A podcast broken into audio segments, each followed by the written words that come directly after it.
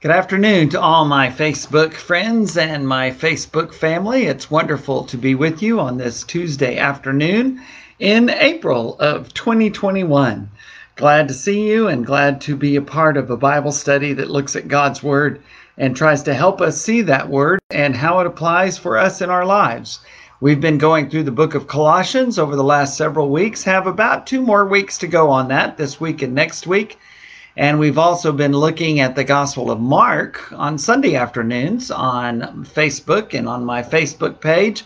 Uh, we see that as well. And so I hope that you've been able to take advantage of some of those studies, and I hope that you are able to uh, uh, be challenged and helped and encouraged uh, as we go through God's Word together. Uh, if you missed some of these, that's okay. We have them on our westerwin.com website under social media and other resources. And click on the uh, live streaming page and then click on video archives, and you can see all kinds of lessons on there, including some of our previous, most recent worship assemblies.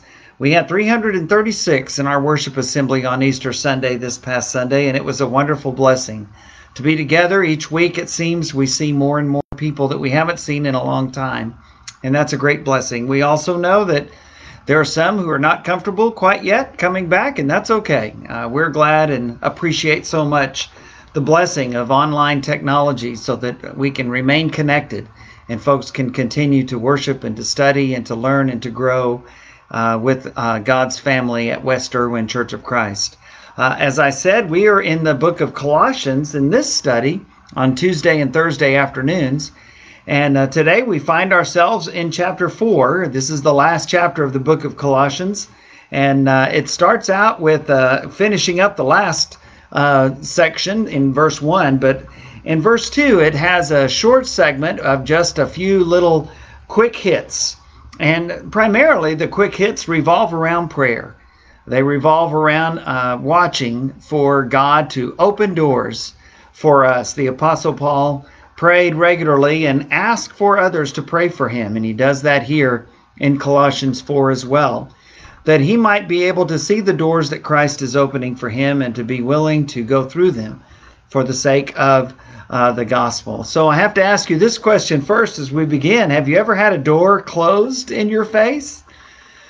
Maybe you have. It may have been a uh, perhaps you had a sales job at one time or another, and that was uh, uh, something you did. Perhaps it was uh, someone that you were trying to talk to about the Lord or about something else, and uh, and it's no fun having a door uh, closed in your face. that is for sure.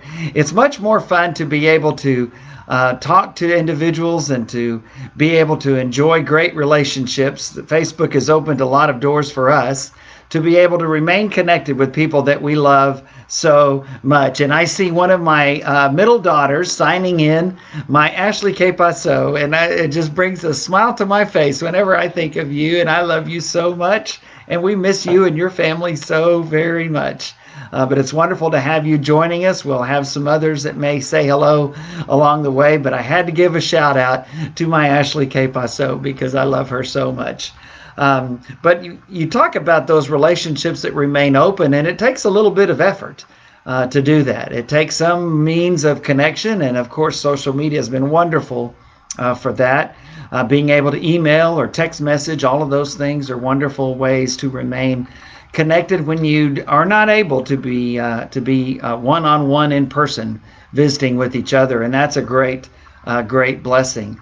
Um, but again, sometimes uh, you try and reach out and you get the door slammed in your face. Um, perhaps you've experienced that in a figurative sense um, because of some relationship issues or friendship issues or other issues. And perhaps you've even had it happen to you in a very literal way um, when you wanted to speak to someone about the gospel of Christ and they basically cut you off and shut the door uh, on that discussion. Of course, our Lord Jesus Christ knows what it's like to have that happen to him. Even from an infant, from a young baby, uh, he knew what that was like as his family uh, was seeking to uh, find a place for him to be born when he was when his parents were uh, in Judea for the census just at the time that he was about to be born.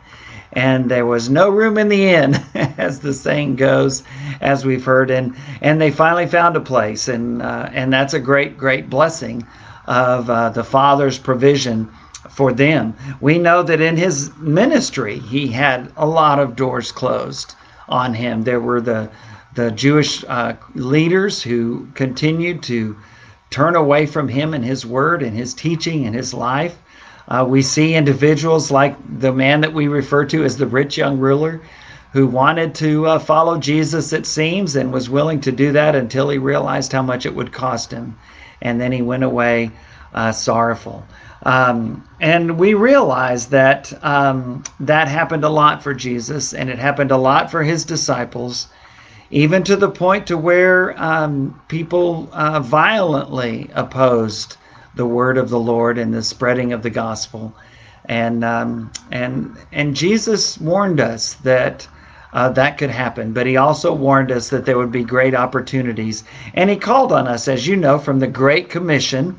And do you know what that is? Do you know where that is? I was reading an article recently. It could have been from Barna or from someone uh, who was talking about how uh, so many uh, who claim to be Christians today don't really know what the Great Commission is. Certainly wouldn't know where to find it in the Bible.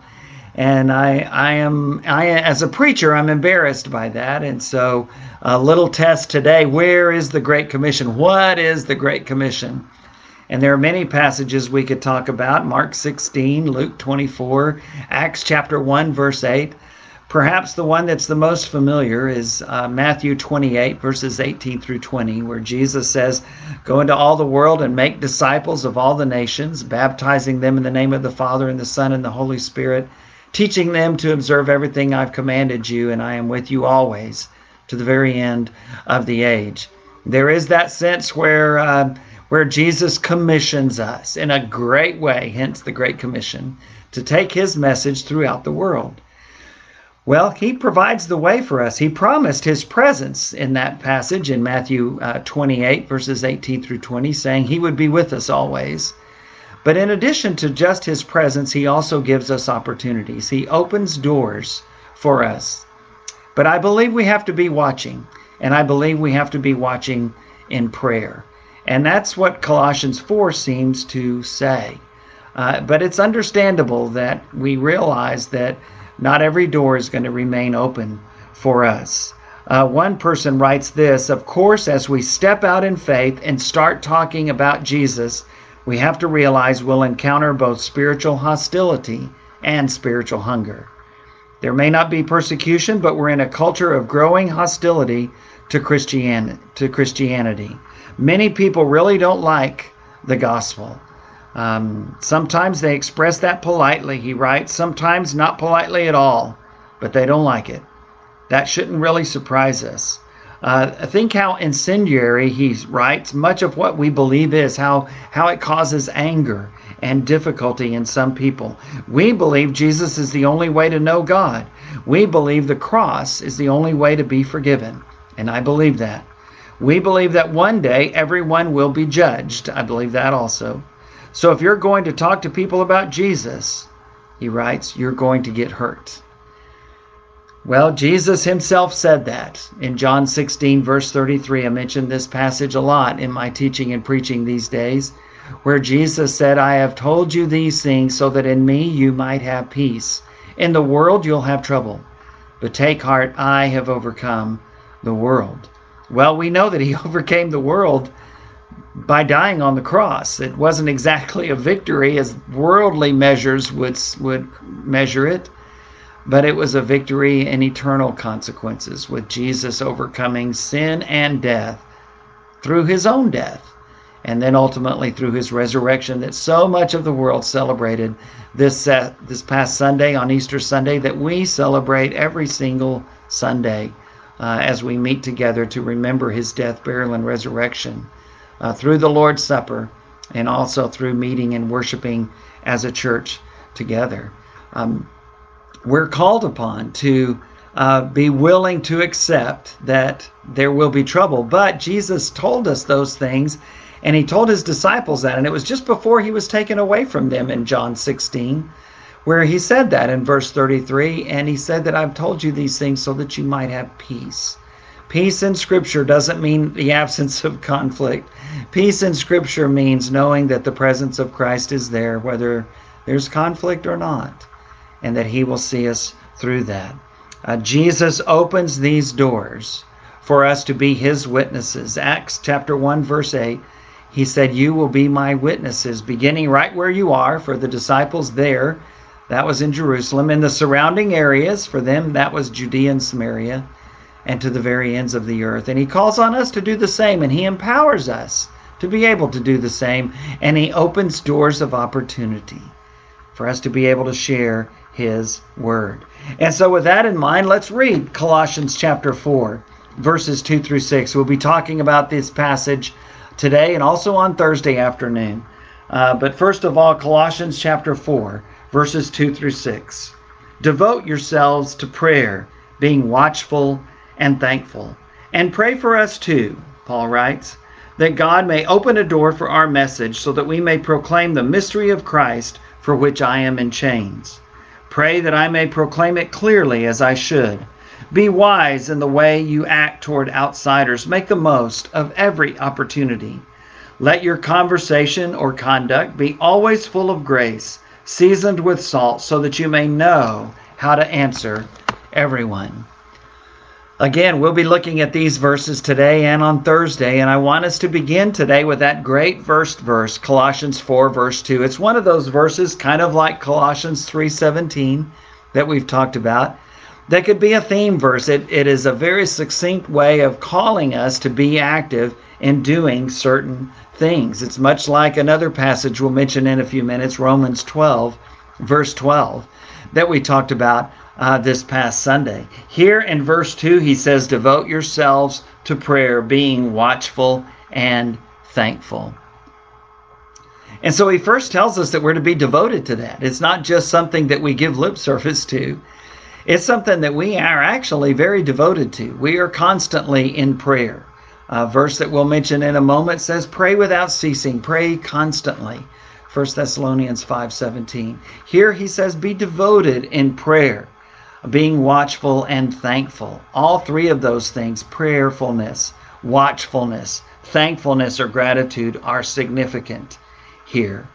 Uh, and and it's because we're devoted to those things. We have a, a commitment, uh, a real live commitment to doing that and to being uh, a part of those things. So let's take a look at a few of these. First of all, that idea of being watchful, being watchful in prayer. It, it kind of implies being aware, uh, watching for things to happen that you're hoping to happen, that you're prayerful would happen. Well, are you actually looking for them to happen? I think it's kind of funny that sometimes we Christians, and I include myself in this, will pray long and hard for something, and then when it happens, we're surprised. That's kind of a, a little bit of a of an accusation against just exactly how faithful are we when we seem to be surprised when when Jesus actually answers our prayers and God provides a way for us to have that open door. And yet we're called upon to be watchful, to watch. Um, as we're looking in chapter in uh, the book of Mark on Sunday afternoons on our Facebook study at 4 p.m. This coming Sunday, we're in Mark chapter 13. And like Matthew 24 and Luke 21, um, Mark 13 talks about that time when uh, God will bring judgment on the earth. Probably the first part talking about judgment upon his people, the Jews, and Jerusalem in particular.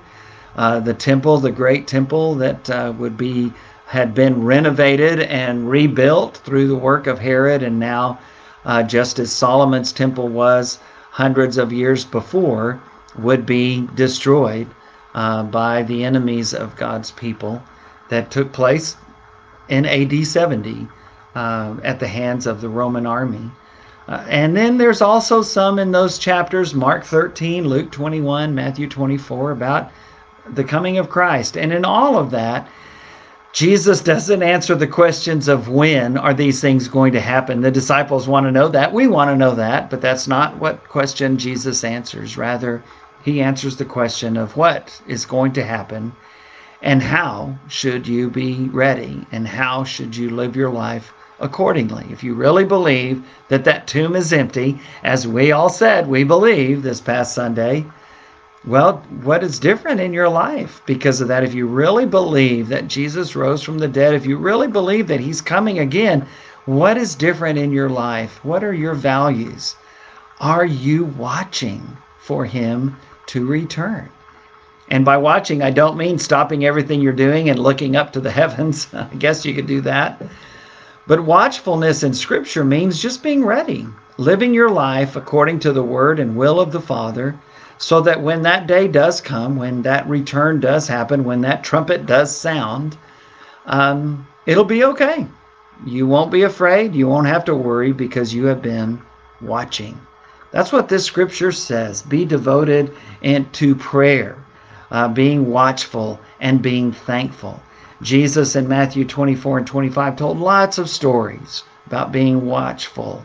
Um, and they ask him, you know, when is this going to happen? He says, well, it's it's kind of like the man, you know, who uh, uh, was uh, about to get his house robbed. He said, you know, if he knew when the thief was coming, he'd be ready. He would watch, but he doesn't know, so he's prepared all the time.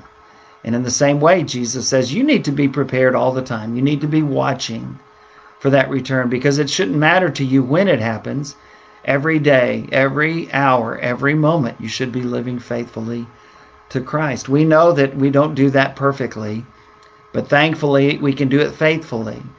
And thankfully, the blood of Jesus forgives us of our sins, and we can be walking in the light, as 1 John chapter 1, verse 7 calls us to do. Lots of parables, lots of stories. The parable of the talents or the bags of gold um, that Jesus talked about using the gifts that you have uh, in, in order to spread the message of Christ, the love of Christ with others, so that when He does return and calls us into account for how we've used what He has given us, the gifts He's given us, we'll be ready, we'll be okay because we were watching for that and we were actively prepared for that.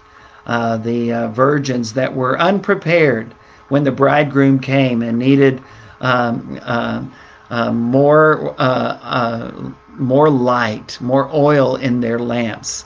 Um, we used to sing a song years ago when I was in the youth group in San Antonio at the wonderful Lackland Terrace Church of Christ. Give me oil in my lamp, keep me burning, burning, burning. Give me oil in my lamp, I pray. Of course, I wrote a verse for that that said, uh, what was it? Give me gas for my Ford, keep me running to the Lord. Okay, well, that's enough of that. But being ready, that's what that parable of Jesus was all about. It was about being ready, uh, having that extra oil on hand because you don't know when He's going to come. And whenever that is, if it's a short time or a long time, you'll be ready. Why? Because you're being watchful. Be devoted uh, to God in prayer, being watchful and thankful. Uh, let's talk about being thankful for just a moment. Uh, what a great calling that is. Uh, this everything stems from gratitude, I believe. That great passage of scripture that we have looked at several times and have called a theme verse in Colossians, Colossians 3, verse 17, that everything we say and everything that we do is to be done in the name of the Lord Jesus Christ, giving thanks to the Father through him. Uh, we're called to live a life of thankfulness and gratitude, and that thankfulness and gratitude uh, isn't an end in itself. It moves us to act. It moves us to act based on the things that we have been given that we are so very grateful and thankful for. Be devoted in prayer, being watchful and thankful. Uh, Philippians chapter 4, that great passage that starts out in verse 4 Rejoice in the Lord always. I will say it again. Rejoice. Let your gentleness be known uh, to all. And he says, Don't be anxious about anything, but in everything by prayer and supplication, with thanksgiving in your hearts. Present your requests to God. Offer your prayers to God, and the peace of God, which passes all understanding, will guard your hearts and your minds through Christ Jesus our Lord. Very, very much the same thing that we mentioned earlier uh, in Colossians 3 and in Colossians 4. Uh, and that verse in John 16, verse 33, where Jesus says, I'm telling you this so that you'll have peace. Your peace doesn't depend on the absence of conflict. It doesn't depend on whether or not people like what you say. It doesn't depend on whether the door is opened for you to share about the Lord or whether the door is slammed in your face. Jesus says a lot of times that is what's going to happen, but that doesn't have to take away your peace.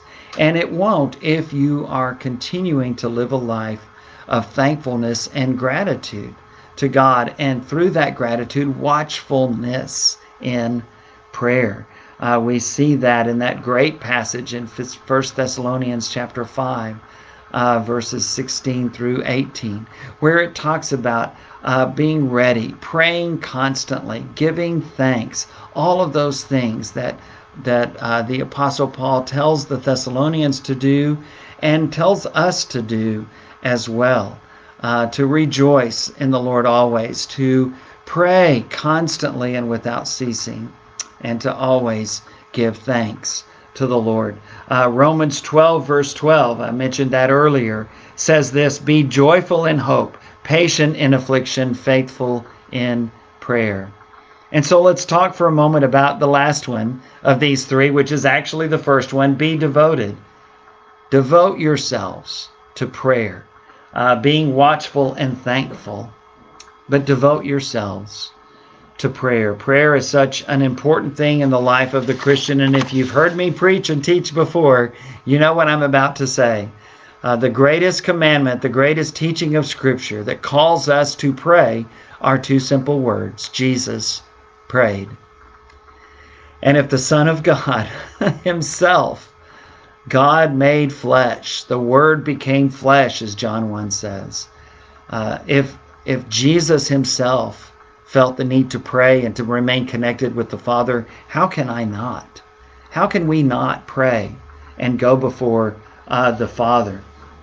I've uh, preached before a lot about prayer saying things like this prayer without action is dead. There's a lot of people that say, Oh, all I hear from you Christians is thoughts and prayers. Well, that's not enough. And I agree with them. That's not enough. It is in, it is significant and it is absolutely important and essential. And if that's all you can do for others, but for many of us, we have the opportunity to act on those prayer needs as well. And we should be willing uh, to do that. Uh, it's called the Book of Acts, not the Book of Thoughts and Prayers. And I, again, I don't want to. I don't want to slight uh, offering up prayers. We're called here to be devoted in prayer, and I'm I'm sharing you these few minutes in this lesson because I'm so committed to us praying, uh, because Jesus prayed, and because we need to pray.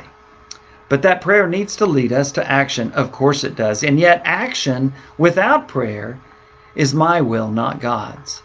If I'm not seeking the will of God through prayer, then when I do get up to act and to serve and to help, then I don't have the blessing of that guiding hand of the Lord. Remember what Jesus prayed not my will, but thy will be done. That great Hillary Scott, the Scott family song.